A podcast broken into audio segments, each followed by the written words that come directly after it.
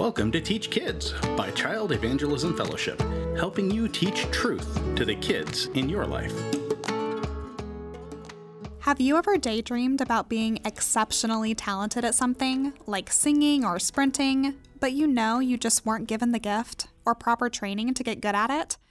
Chances are your kids imagine being exceptional too, which makes them wonder how they measure up to their peers.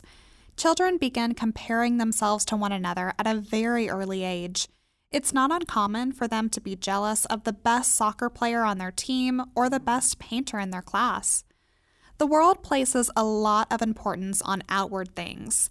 TikTok, YouTube, and other social media outlets show kids that the way to attention and praise is through finding an outward action and putting it on display for everyone. But God doesn't view people the way the world does. While the world cares about physical gifts, which are temporary, the Lord calls Christians to care about a completely different set of gifts that are not as easily apparent. However, these gifts make a monumental impact in the heavenly realm that will last for eternity. These are called spiritual gifts. A spiritual gift is an extraordinary power given by the Holy Spirit to all Christians it's a supernatural grace that helps believers fulfill their calling as Christians and further the kingdom of heaven.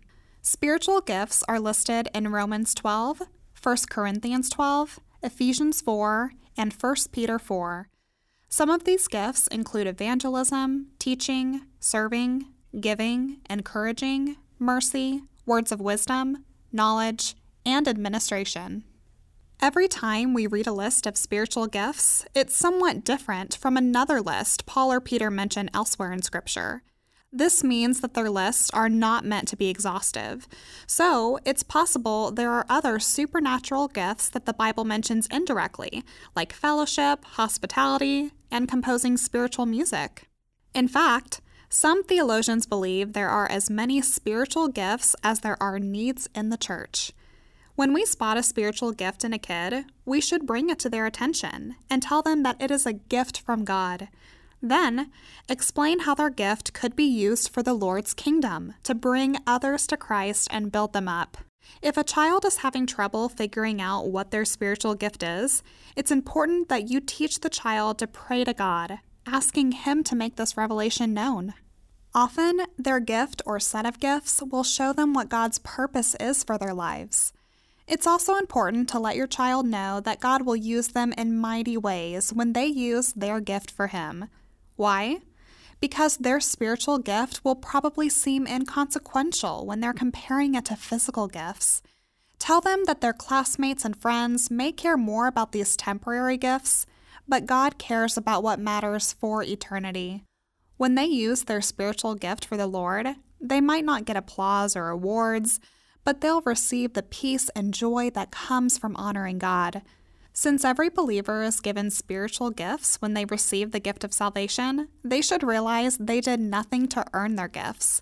Just like salvation, all gifts are given to us by grace through faith. So we shouldn't boast about our gifts, nor should we feel jealous when someone else has gifts that we don't possess. Paul uses the imagery of a body. While some body parts are much larger than others, every part is still important and useful in the body of Christ.